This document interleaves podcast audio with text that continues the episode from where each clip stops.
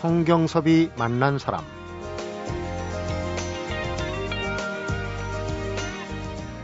(15년간) 독학으로 초에너지 절약형 건물 패시브 하우스를 연구해서 마침내 석유, 석탄, 천연가스와 같은 화석 연료를 전혀 쓰지 않는 완벽한 제로 에너지 하우스를 만들었습니다. 이 집은 보일러 없이도 겨울에 20도 내외의 실내 온도를 유지하고 여름엔 에어컨이 없어도 시원합니다. 성경섭이 만난 사람 오늘은 살둔 제로 에너지 하우스의 건축주의자 저자 이대철 대표를 만나봅니다.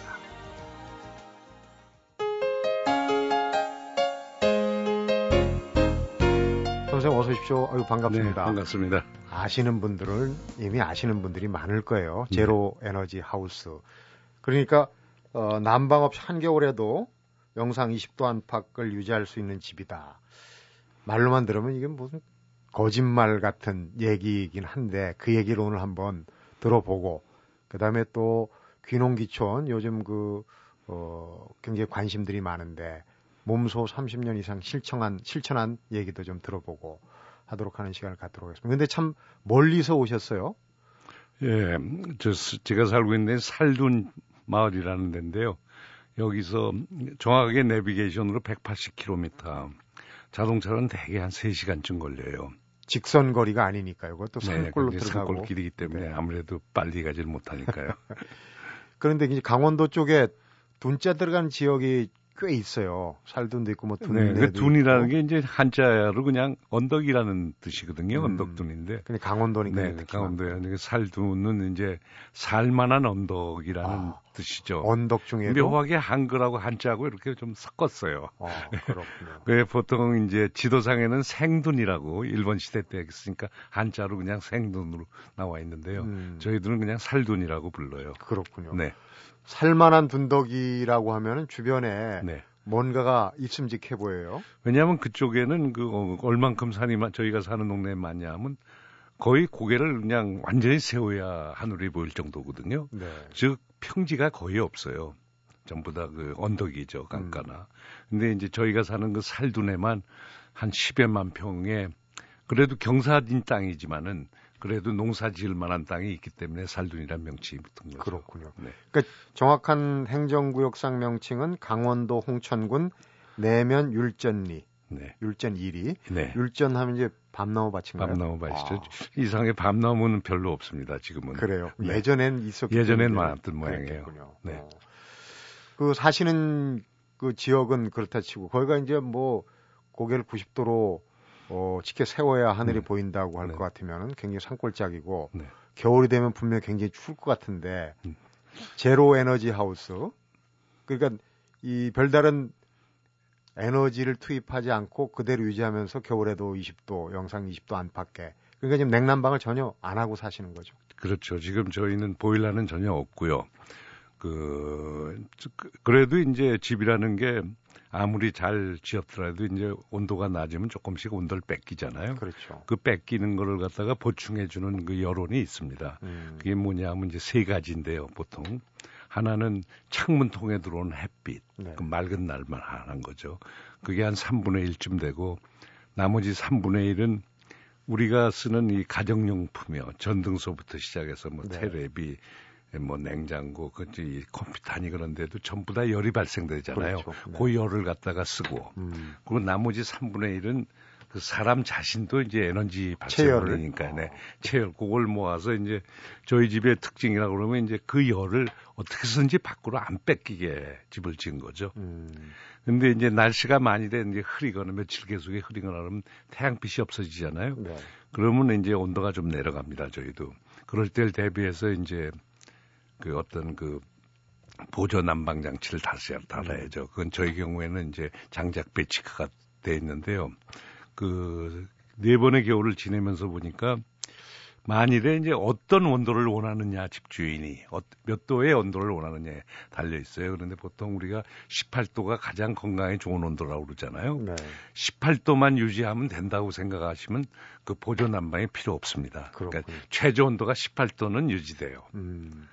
그리고 이제 그거보다 조금 저희 나이가 먹으니까 아무래도 방안 온도를 한 22도는 맞추려고 열심히 애를 쓰니까 그러면 장작을 조금씩 떼죠. 네. 네. 제로 에너지 하우스 정말 그 신통방통한 우선 제일 궁금한 게 그거예요.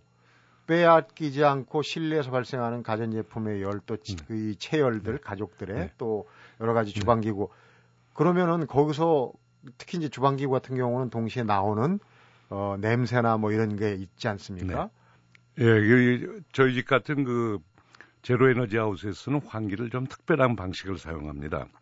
보통 우리가 환기라고 그러면은 이제 창문을 연다든가 해가서 또는 이제 공, 그 벽에 달린 그 환풍기로, 환풍기로. 공기를 빼낸다든가 그게 한 방향으로만 환기를 하잖아요. 네. 저희 집의 경우는 두 방향으로 동시에 합니다. 공기를 빼내면서 동일한 공기가 들어오게 해요. 네. 그러니까 그 팬이 두 개가 달린 그 전열 교환기라는 걸 사용하는데 그 전열 교환기는 방안 공기가 밖으로 빠져나갈 때 방안 온도가 뭐 20도다. 그러면 20도라는 에너지가 있잖아요. 네. 그 에너지를 열교환기를 통해 가지고 음. 들어오는 쪽으로 돌려보내가지고 아, 빼내는 네, 게 빼는, 아니라 네, 빼. 들어오는 공기 에너지만을요. 아. 에너지만을 돌려보내서 들어오는 공기에 그걸 얹혀주는 거죠. 그러니까 이제 효율이 좀 이제 조금은 떨어지지만은 예를 들면 뭐 20도 95%쯤 나온다 그러면은 20도짜리 공기가 나가면서 들어오는 공기는 19도가 돼갖고 들어오죠. 네. 그런 그 전열 교환기, 그건 이제 전기가 저희 집의 경우는 대개 100와트 정도의 그 모터가 달려 있는데요. 그 정도, 그게 뭐 하루 24시간 도는 건 아니고요. 미리 어떤 그, 그걸 설계를 해서 설치를 하면은 대강 하루에 한 4분의 1쯤 그러니까 하루에 한 6시간 정도 돌죠. 네. 6시간 정도니까 600와트니까 이제 전기량은 대강 계산해 보실 수 있을 겁니다. 음. 그래서 이제 방 안의 온도를 갖다 떨구질 않죠. 음. 그또 하나 이제 저희 집 같은 집에서 살려면은 이제 조심하셔야 될 게 부엌에도 그 일체 배기가 없기 때문에 네. 부엌에서 요리를 하거나 했을 때 그 냄새가 집안에 배잖아요. 네. 그게 물론 환기 장치가 그걸 갖다가 어느 정도는 해결해 주지만 근본적으로는 뭐 곰탕을 해 먹는다든가 뭐 이렇게 오랫동안 과야 되는 거, 뭐 청국장이 아주 음. 진한 청국장 그런 거는 좀 피해야 됩니다. 실내에서 네, 네, 안 되는 네. 그럼 저희 같으면은 그렇게 그런 거 고는 물건은 어떻게 하느냐 밖에서 하죠. 음. 네. 지금 이 제로 에너지 하우스라는 게 그냥 어느 한 시점에서 고안해내신 게 아니에요. 오랜 전원 생활을 하면서 어떤 때는 그 전에 살던 집은 또 굉장히 추워가지고 네. 그런 경험을 바탕으로 네. 하고 해서 어, 정말 필요에 의해서 하시게 된 거고 그냥 뭐 한 번 해본 게 아니라 이게 지금 특허를 갖고 계신 거 아니겠습니까? 특허까지는 아니고요. 이게 네. 이제 그 대개 이제 북구라파 독일 뭐 오스트리아 스웨덴 노르웨이 그런 데서 이제 1990년대부터 시작을 한 거죠. 네. 그래서 이제 상당한 그 그러니까 역사가 있습니다. 패시브 하우스라고. 네, 패시브 하우스에 그 패시브 하우스를 이제 한 저희 한국으로 들여오면서 이제 저희 집에다 설치하면서 이 주택을 갖다가 외국 걸 수입하는 데는 조금 문제가 있는 게요. 그 기후 조건입니다. 네. 아시다시피 그 유럽은 우리보다 덜, 덜 춥습니다. 여름에 덜 덥고요. 그 대신 이제 겨울철에 햇빛이 하나도 없고요. 네. 그래 이제 거, 거기 기후 조건에 맞게 그 사람들은 그걸 발전해 왔는데 그걸 그대로 한국에 적용하기는 좀 무리가 있어요. 음. 우리 기후하고 맞지 않기 때문에 우리 기후는 작년에 어느 신문에 났는데 겨울철은 모스코바보다 더 춥고요. 여름은 제가 첫 직장이 인도네시아 자칼타였어요. 네. 자칼타보다 더 덥습니다. 그리고 비도 더 많이 오고 우리가. 네. 왜 말하자면 우리나라 기후는 아주 극한적인 기후 조건이거든요. 그 기후 조건에 맞게 그 설비를 하느라고 좀 고생을 했죠. 그리고 네. 세월도 많이 흘렀고요. 실질적으로 그 주변에도 뭐 비슷한 규모의 집들이 있을 수 있고 네. 한데 뭐 지역적인 차가 있기 때문에 그 주변하고 비교를 하면은 그 에너지 사용량이나 이 비용 측면에서 어느 정도 절감이 되는지 혹시 비교를 해보셨는지? 그걸 비교하기가 지난 겨울에 많이 제가 그걸 관찰을 하고 많은 집을 방문하면서 봤는데 비교하기가 상당히 어려운 게 저희 집은 47평이에요. 시골집 치곤 좀 넓죠. 네. 근데 47평이 다 따뜻하거든요. 전체가. 음. 근데 보통 시골 집들, 보통 일반 주택들은 겨울철에 대부분 어떻게 사냐 하면 방 하나만 난방하고 그렇죠. 네, 방 하나만 난방하고 뭐 어느 집에 들어가나 그 모양이 비슷해요. 거실에 집에 있는 입을 다 털어놓고 입을 뒤집어 쓰고 밥도 먹고 텔레비도 보고 그런 식으로 살기 때문에 그냥 비 단순 비교는 좀 어려운데요. 난방비 아껴야 네. 되니까요. 저희는 그, 그 난방 비용은 일단 저희는 하나도 없습니다. 제 0이고요. 네. 그리고 다른 사람들은 얼마나 쓰느냐 했을 때 다른 사람들은 그렇게 쓰면은 보통 한 4, 50만 원쯤 듭니다. 네. 그걸 만일에 우리 집처럼 전체가 따뜻하게 하려고 그러면 그거는 사실 가능하지 않아요. 그만큼 따뜻하게 하려면은 아마 비용이 아마 2, 300만 원 이상 들어갈 겁니다. 음. 그렇게들은 안 살죠. 춥게 그냥 그냥 살죠. 따뜻하게 살면서 4, 50만 원을 아낀다는 얘기인데 네. 어, 이걸 뭐 설계 도면이나 이런 걸 보여드릴 수 없기 때문에 네. 우선 개념적인 그 얘기로 네. 한번 여쭤보고 어, 설명을 들어보도록 하겠습니다. 살둔 제로 에너지 하우스의 핵심적인 원리. 아까 이제 뭐 공기를 음, 네. 예, 순환시키면서도 열을 그대로 뭐 밖으로 빼앗기지 않는다 이런 얘기는 하셨는데 기본적인 핵심적인 개념은 뭡니까? 그 기본적인 거는 우리가 그 갖고 다니는 그 진공 보온병이에요. 네. 집을 진공 보온병으로 만든 거죠. 아. 그러니까 절대로 열이 밖으로 새 나가지 않게. 그건 이상이죠. 100% 그렇게 됐으면 좋겠는데 그렇게는 안 되죠. 왜냐하면은 유리창도 있고 유리창이 그 좋지 않은 단열재이기 때문에 이제 유리창으로 새 나가고 우리가 들락날락하면서 문을 열고 그러니까요. 네.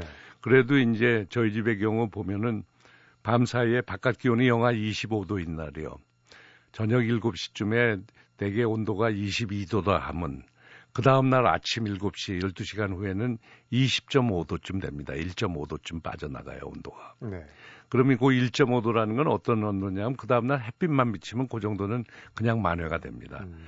그러니까 해만 비치는 한은 난방이 전혀 필요 없이 일정한 온도를 유지할 수 있죠. 네.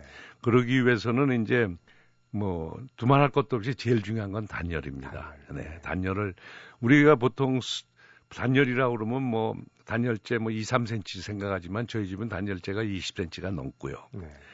그리고 이제 유리창도 이제 삼겹 삼중창으로 돼 있고요. 삼중창 으로 돼 있고 그 안에 로이 코팅도 돼 있고 뭐 온갖 그 열 손실을 막을 수 있는 장치가 다 들어 있고요. 그리고 유리창이 크지 않겠네요. 네, 유리창 크기가 이제 제일 문제가 됩니다. 그 유리창은 아까 말씀드린 대로 햇빛이 들어오는 통로 아니에요. 네. 그러니까 유리창은 있어야 되는데요.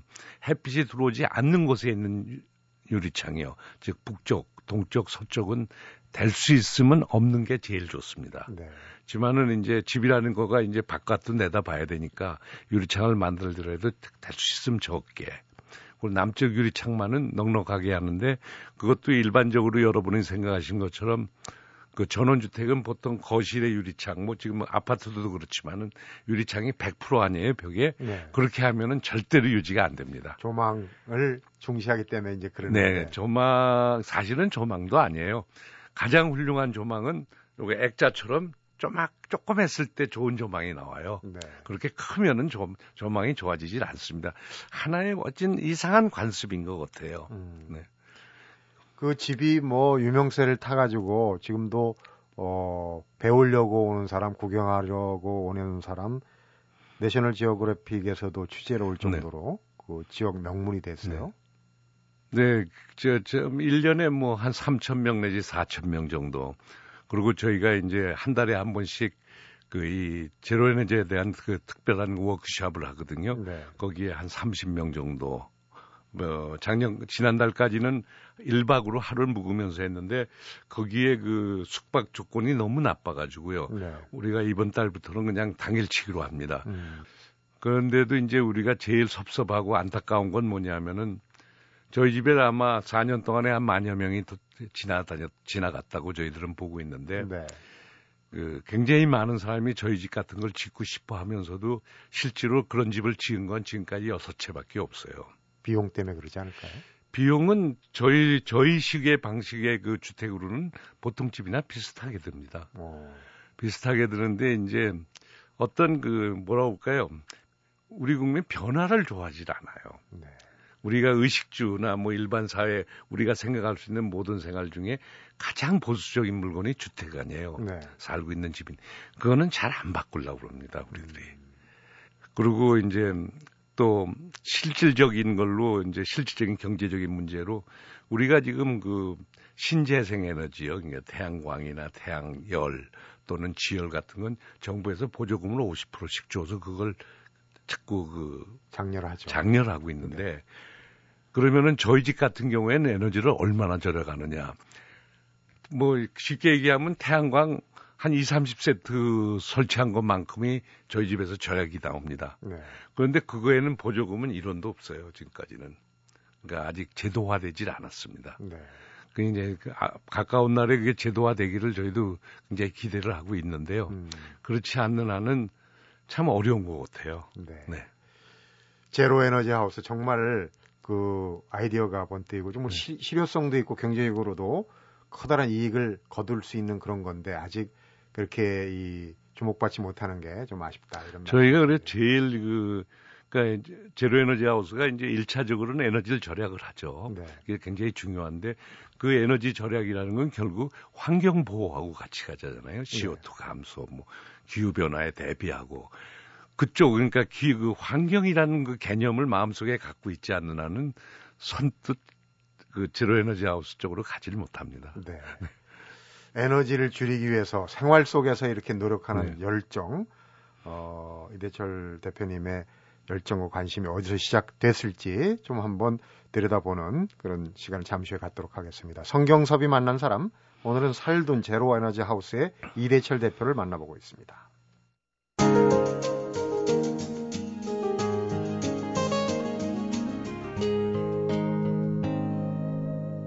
성경섭이 만난 사람.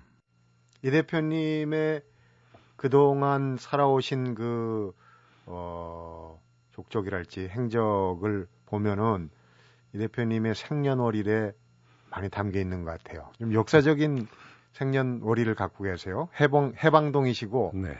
4월 5일 식목일이 또 네. 생일이세요. 네. 그런 그 생각을 에, 생년월일 영향을 좀 받으신 겁니까? 임학을 전공하셨어요 대학에서. 네. 나무와 관련된 건데. 네. 글쎄요, 뭐 특별히 그렇게까지 생각해 본 일은 없습니다. 네. 대학에서 이제 어, 임학을 전공하시고 어, 그동안에 사회 진출도 이제 나무와 관련된 그런 이제 일을 하시지 않았습니까? 맨 처음 직장은 이제 인도네시아의 그, 그 산림 감시원, 보통 우리가 프로스 서베이어라고 부르는 감시원 생활을 한 1년을 했습니다. 네. 원래는 그 일생 동안 하고 싶었던 직업인데 거기에 그 인도네시아하고 좀 잘 안 맞더라고요. 열대 지방하고 저하고는요. 네. 그래서 이제 쫓겨나서 돌아왔고요. 돌아와 가지고는 이제 생각지도 않게 이제 무역회사 지금은 이제 없어진 회사지만 주식회사 대우에 네. 에, 취직을 해가지고 주식회사 대우에서 한 10년 있었죠. 네. 그리고 저는 이제 대우실업 본사에서는 이제 2년밖에 근무를 안 했고요. 네. 어, 대부분의 시간을 카나다의 그 몬트리올하고 뉴욕의 지점에서 근무를 했고요. 네. 미국에 있는 동안에도 그 7, 8년 동안에도 거의 내셔널 파크, 미국의 국립공원에 미쳐갖고 그 미국의 국립공원이 상당히 많아요. 네. 지금은 한 7, 80개가 되는데 그 당시엔 한 30개 정도였는데 그걸 일부러 다 가봤다고요. 어. 네. 일부러 가고 그걸 어떻게 운영할 건가. 그리고 이제 한국에 돌아가면 우리도 이런 국립공원을 중심으로 한 데서 살아보자는 생각을 미국에 있으면서 계속 했어요. 네. 근데 그게 이제 우리 직장 생활이라는 게 이렇게 쉽게 집어던지지를 못하잖아요. 네. 근데 한국에 이제 귀국하고 난 다음에 이제 저희 저희 그 머리 구조가 이제 자꾸 자연 쪽으로만 가다 보니까 음. 그 직장 생활에 적응을 잘 못했습니다. 네. 그리고 그래서 이제 대우를 갖다가 그만두게 되고 대우 그만두면서 받았던 퇴직금이요. 그 당시로서는 이제 한 1,500만 원이니까 지금 식으로 얘기하면은 한 1억 5천만 원쯤 되는 것 같아요. 네. 네. 그 돈으로 이제 그 저, 용인에다가 땅을 샀죠. 음. 그래서 이제 농장을 시작했습니다. 지금 이제 제로 에너지 하우스 얘기를 하다가 네. 어 30년 전으로 거슬러 올라가서 용인 쪽에 터를 잡고 이제 전원 주택을 참 멋지게 그 친구분인 건축가가 아주 네. 멋지게 지어줬는데 결국 그 집에서 오랫동안 살면서 겪었던 에너지와 관련된 부분이 이제 오늘날에 네.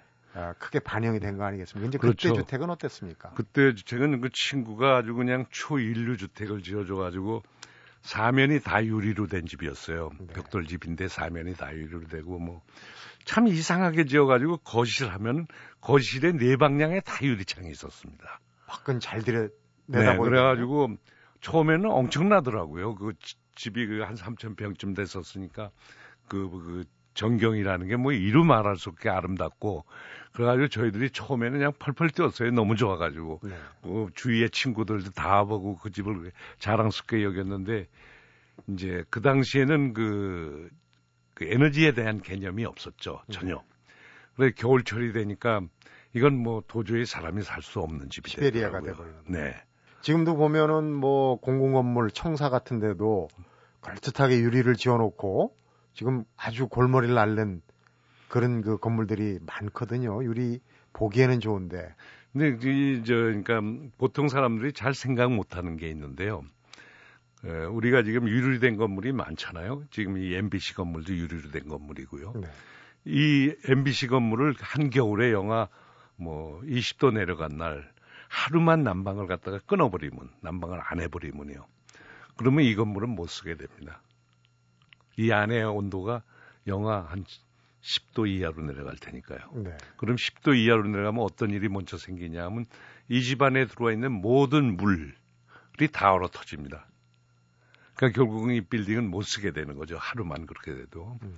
그래 저희는 어떤 일이 있어도 난방을 안 틀어도 그런 일이 안 생기는 집을 원했던 거예요. 네.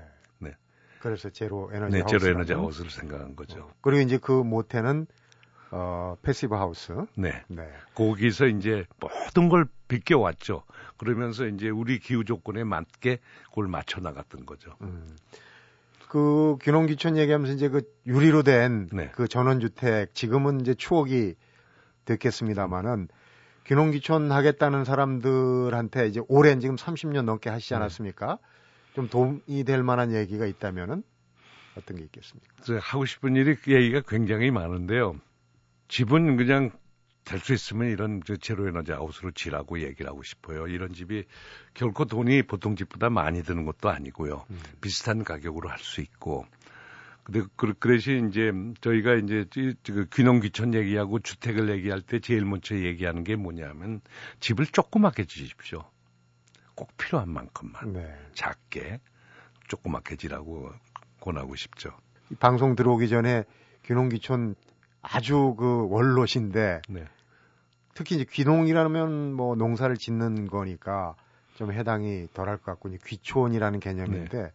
귀촌을 하려고 하는 사람들은 좀 너무 낭만적으로 생각하는 것 같다. 시험을 좀 보게 해야 된다. 그런 얘기를 하셨어요.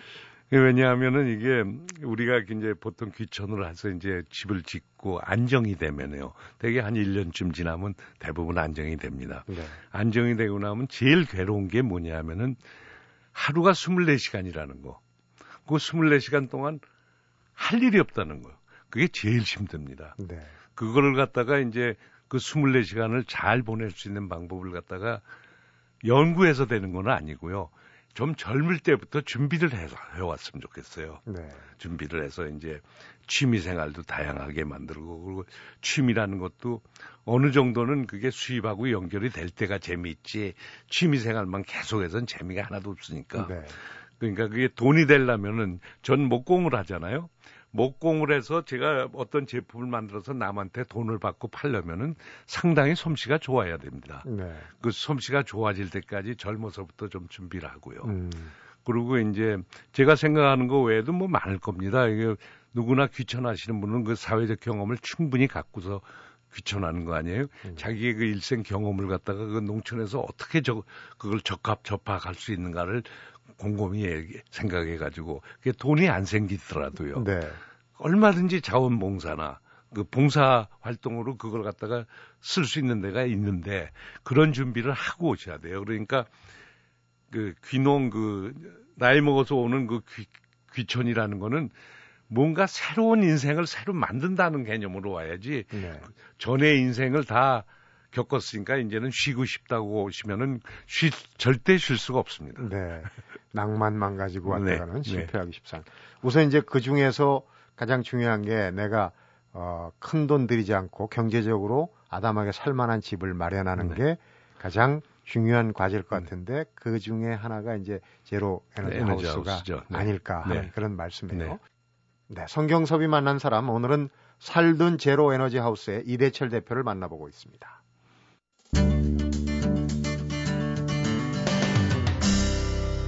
성경섭이 만난 사람.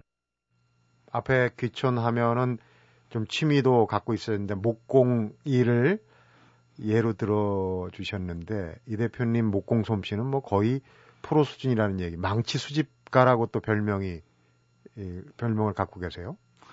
그래요. 이상하게 맨 처음에 한 40년 전에 이제 목공을 시작하면서요. 제가 그 그게 미국에서 시작한 거예요. 네. 목공을 갖다가 미국에 그 주재원으로 가 있을 때 시작한 건데 그 망치를 보니까 그 망치라는 게 이제 우리가 갖고 있는 모든 그 공구 중에 가장 기본입니다. 네. 그리고 디자인도 단순하죠. 앞에 쇳덩어리 하나 달리고 자루 달린 거니까.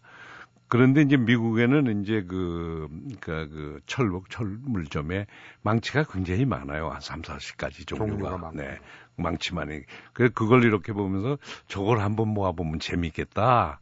하는 생각이 나가지고 그때부터 모으기 시작한 거예요. 그래서 네. 이제 한 40년 모으다 보니까 나중에는 이제 망치만 사러 막 유럽의 그 동유럽 국가들도 망치 사러 갔습니다. 네.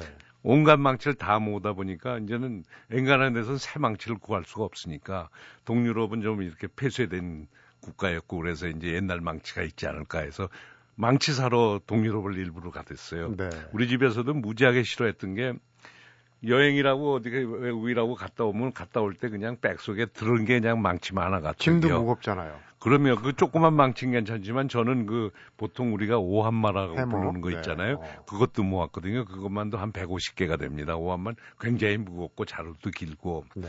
요즘 같으면 이제 보안 그 security 때문에 그런 물건을 사갖고 올 수가 없을 거예요. 비행기로. 네. 근데 옛날에는 좀 관대했으니까 그래서 이제 모으다 보니까 이제 1,500개가 됐습니다. 지금. 음. 그래서 그거를 이제 전시관을 만들어야지, 박물관을 만들어야지 하고 늘 생각하면서도 좀 우스운, 우스운 거는 그 망치 박물관을 누가 보러 오겠어요? 아무도 보러 오지 않을 것 같거든요. 그러니까 이게 그 박물관을 만들려면 그것도 또 비용을 들여서 만들어야 되는데 보러 오는 사람도 하나 없는 망치 박물관 이거 참 이제 골치 아프 저 이제 아주 머리 아파해요. 어떻게 해야 될지를 잘 모르겠어요. 그런데 이제 그 망치를 연장으로 그냥 보관만 하시는 게 아니라 그 망치로 여러 가지를 만드셨는데 만드신 것 중에 제가 이렇게 어떤 인터뷰를 보니까 전국의 그 국립공원에 있는 새들이 사는 새집의 상당 부분을 우리 이 대표가 만드신 거라는 얘기죠. 그러게 그렇게 그 새 집이 이제 보통 목공을 하면은 이제 책꽂이하고 새 집을 제일 먼저들 해봅니다. 언젠가 네. 누구나. 그런데 이제 새 집을 만들면서 이제 느낀 게 뭐냐면 그 새 집이라는 게 새들의 집입니다. 즉 무슨 얘기냐 하면 새가 원하는 집이에요. 그렇죠. 그거 쉽지가 않습니다. 새가 뭐 우리한테 우린 이런 집을 만들어 주십시오 하고 얘기하는 게 아니니까. 그 그거는 결국은 어떻게 할수 있냐면 미국 같으면은 미국의 산림청에서 그 새 집에 대한 디자인을 갖다 매년 새로 인터넷에 올립니다. 설계도면이. 네, 설계도면이 올라오죠. 왜냐하면 그 새들이 원하는 걸 자기네들은 그걸 알아내 가지고 그 디자인 크기 뭐 재질 그런 걸 국민들한테 계속 알려주는데 우리는 아직 그런 수준이 안 됐기 때문에 결국은 이제 저 스스로 터득하는 수밖에 없었죠. 네. 그래 그 용인에 살 때 마침 우리 집이 마침 산기술이었기 때문에 그걸 몇백 개를 만들어 가지고 산에다 매달아 놓고서 이제 새들이 얼마나 들어오는가 그 빈도를 갖다가 이렇게 조사하는 거죠. 네. 그래 가지고 이제 알게 됐어요. 새들이 음. 원하는 집을. 근데 새들이 원하는 집은 상당히 까다로워요. 우리 인간하고 달라가지고 우선 걔네들은 절대로 큰 집을 원하지 않습니다. 네. 자기 식구한테 꼭 맞는 집을 원하고 그 다음에 그 재료요. 새 집을 만드는 재료가 걔네들은 그 인공적인 걸 절대로 반기질 않아요. 친환경을 좋아하는군요. 네, 그러니까 페인트 칠해도 안 되고 합판으로 만들어도 안 되고 새들이 살기 원하는 집, 네. 새들이 살기 편한 집이라는 네. 얘기가 참 의미심장하네요. 그건 지금 사실 우리도 인간의 집도 마찬가지예요. 그러니까 우리는 지금 우리 아파트가 그 사람이 살기에 가장 좋은 집이 아닙니다. 네. 사람이 원하는 집이 아니죠. 그걸 좀 잊어버리고 있어요. 우리는 자꾸 집이라 그러면 예쁘고 늘씬하고 뭐 그런 것만 지금 따지고 있는데 사실 집이라는 거는 가족이 편안하게 살 수 있는 집. 그리고 될 수 있으면 고장이 안 나는 집. 음. 그런 거가 좋은 집이죠. 마찬가지입니다. 제로 에너지 하우스가 이제 그 중에 하나일 텐데 네. 사실은 어, 이런 제로 제로 에너지 하우스 같은 걸 보급하고 하는 거는 나라에서 나서서 해야 될 일인데 참 나오신 김에 사실 이 제로 에너지 하우스의 도면이나 이런 그 자료를 구해서 네. 무료로 구해서 활용할 수 있다고 들었어요. 네, 우리는 모든 걸 인터넷에 공개를 해요. 지금 저희들이 지어놓은 집 일곱 개도 그 도면과 그 모든 거래요. 제가 그 이 정보를 다 제공하는 이유가 어디에 있냐면 제가 늘 일생 살면서 제가 지독해도 미워했던 게 뭐냐면 우리 청자 만드는 사람들이에요. 네. 청자 만드는 사람들은 아들한테도 청자 비법을 안 가르쳐 줬다고 그러잖아요. 그게 전 그렇게 미웠어요. 그래가지고 저는 모든 정보를 아는 대로 다 가르쳐 준다 하는데 다행스럽게 인터넷이란 시스템이 생겨서 이제 알려주기도 쉽게 됐고요. 네. 그 이번에는 또 이제 살균 제로 에너지 하우스 책에도 이제 저 책만 열심히 읽어도요. 책만 열심히 읽어도 저 제로 에너지 하우스를 다 칠 수 있습니다. 음, 인터넷으로는 어디로 들어가 보면 될까요? 그, 그러니까 제로 에너지 하우스 점 음. kr. 아. 일단 그 우리 한글로 제로 네, 에너지, 에너지, 하우스, 하우스 하면은 저희 집이 그냥 나옵니다. 네, 나옵니다. 네, 거기서 도면하고 네. 그런 자료들을 다 네. 구할 수 있다고. 그리고 그럼, 이제 한 달에 한 번씩 하는 워크샵에 참가하게 되면은 이제 좀 더 실질적인 그 도움을 받죠. 네. 오늘 참 멀리서 어, 방송 때문에 오셨는데 강원도 산골짜기의 살둔이란 곳, 네. 그 알기로는 바람골이라고 그러고 굉장히 추운 곳으로 알고 있는데 네. 우리 이 대표님의 제로 에너지 하우스 운동이 잘 되길 바라고요. 오늘 어, 일단 맛보기로 좀 청취자분들한테 소개를 해드렸는데 정말 의미 있는 시간이 됐던 것 같습니다. 오늘 고맙습니다. 네, 감사합니다. 성경섭이 만난 사람 오늘은 살둔 제로 에너지 하우스의 저자 이대철 대표를 만나봤습니다. 이대철 대표가 쓴 책에서 이런 구절을 읽었습니다. 집을 비웠다가 나흘 만에 돌아오니 실내 온도가 17도였다. 결국 실내 온도에 가장 큰 영향을 끼치는 것은 햇빛의 유무인 듯하다. 물론 사람이 있으면 좀 더 따뜻할 것이다. 시야를 넓혀서 우리 삶에서 제로 에너지를 찾는다면 햇빛보다는 사람이 아닐까, 그 훈훈한 정이 아닐까 생각해 봅니다. 성경섭이 만난 사람, 오늘은 여기서 인사드리겠습니다.